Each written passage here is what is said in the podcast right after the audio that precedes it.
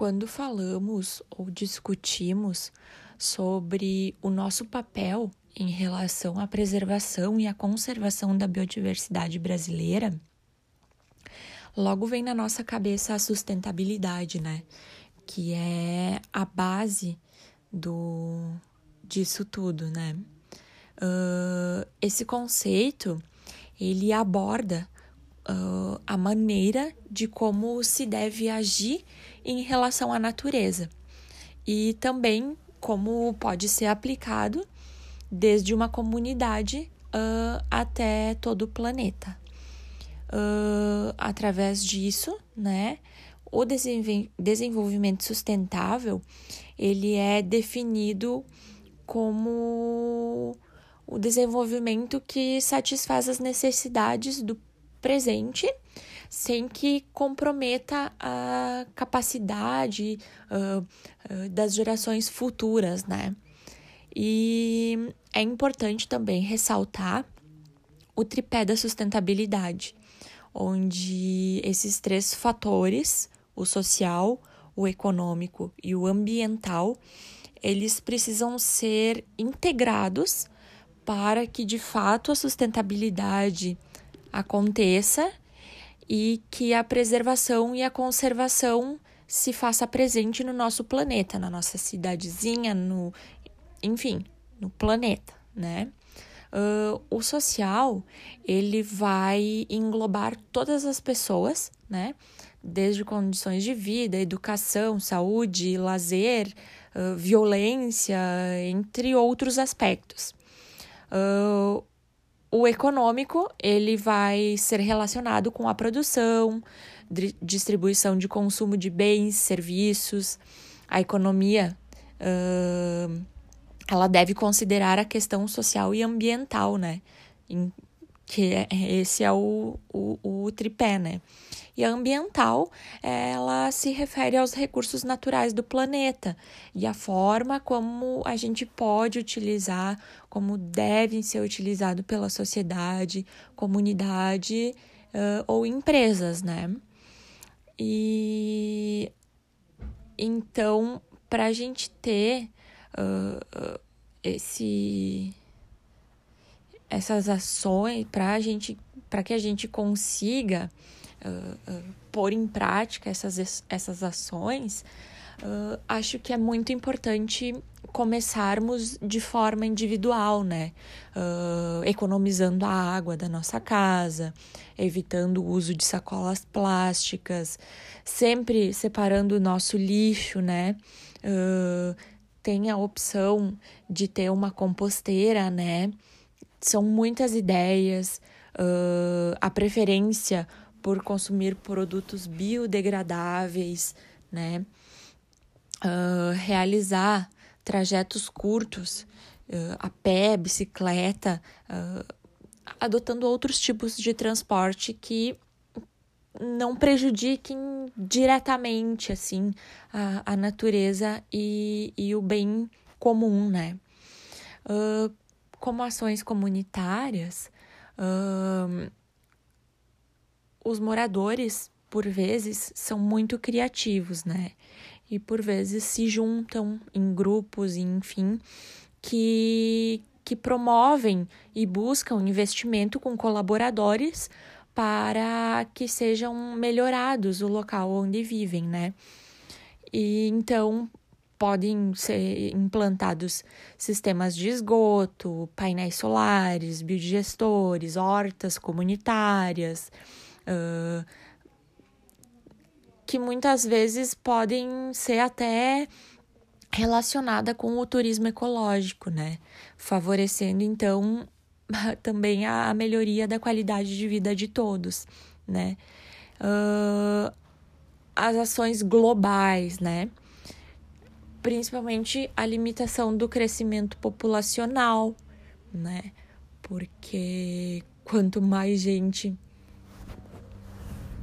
É muito importante também salientar a educação ambiental, porque ela corresponde diretamente à conscientização uh, para questões que envolvem a valorização do meio ambiente e o comprometimento de atitudes voltadas à preservação, né? À sua preservação. Então, é muito importante uh, os cidadãos ter uma educação ambiental consciente, visando o aumento de práticas sustentáveis, bem como a redução de danos ambientais. Outro fator que é importante ressaltar uh, são os impactos ambientais, que eles designam as diversas formas que afetam o meio ambiente, desestruturando o ecossistema, né? Alterando condições normais de funcionamento da natureza, que por vezes podem causar danos irreversíveis, uh, como a desertificação, infertilidades do solo, poluição de água, perda de espécies vegetais ou animais, né, levando à extinção.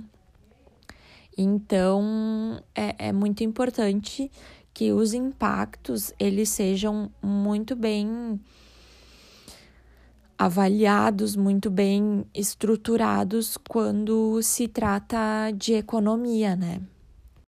Voltando à preservação e à conservação da biodiversidade, uh, é importante também uh, dizer que existem três níveis de biodiversidade. Uh, a diversidade de espécies, né? Que é onde inclui todos os organismos da Terra, tá? A diversidade genética, uh, é a diversidade de genes entre os indivíduos de uma espécie e a diversidade de ecossistemas, onde as comunidades biológicas habitam e interagem, né? Então, todos esses níveis eles são fundamentais para a sobrevivência das espécies, incluindo uh, a espécie humana. Os ambientes mais ricos em quantidade de espécies são florestas tropicais, recifes de corais, os grandes lagos tropicais, profundezas do mar, né? Uh, a biodiversidade brasileira é uma das mais ricas do planeta, desde fungos, a briófitas, pteridófitas, insetos, peixes, anfíbios, aves, mamíferos. É, é uma é uma. Temos a Amazônia, né?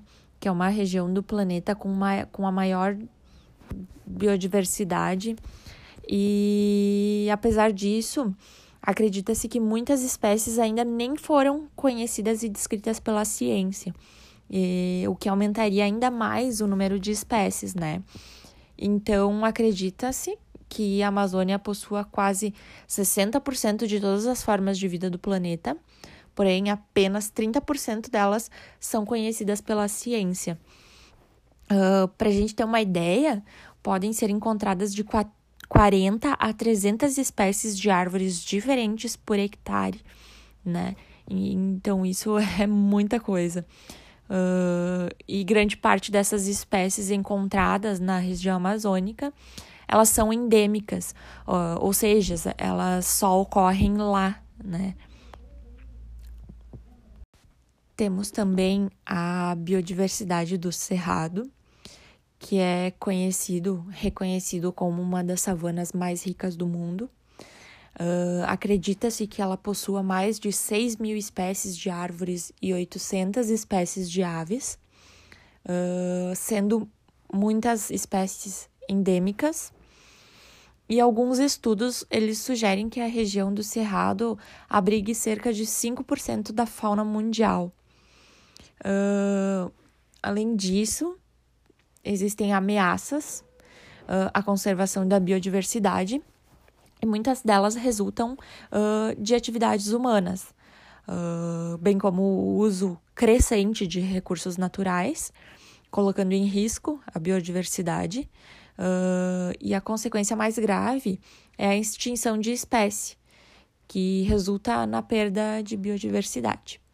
Dentre elas são a destruição dos habitats, que é a maior ameaça da diversidade biológica, Uh, isso ocorre em decorrência do desmatamento, de queimadas, uh, a ampliação de cidades, áreas para agricultura, uh, a exploração de recursos naturais, tudo uh, resulta em destruição de áreas naturais. E quando uma floresta é destruída, os seres que nelas habitam precisam procurar um novo lugar para viver. E caso isso não aconteça, eles morrem, né? Por exemplo, a Mata Atlântica ela foi intensamente devastada por atividades de agricultura, de expansão de cidades, e atualmente restam apenas 5% da mata original, o que resultou a destruição do habitat de inúmeras espécies. A fragmentação do habitat é, é o processo uh, onde ocorre uma grande e contínua área natural que ela é reduzida ou dividida em fragmentos eles tornam-se diferentes na área original e algumas espécies elas não toleram essas novas características e se extinguem também, né? Além disso, uh, essa fragmentação ela impede a dispersão dessas espécies para novos locais, ficando assim restritas a uma determinada área, o que interfere a sobrevivência, né?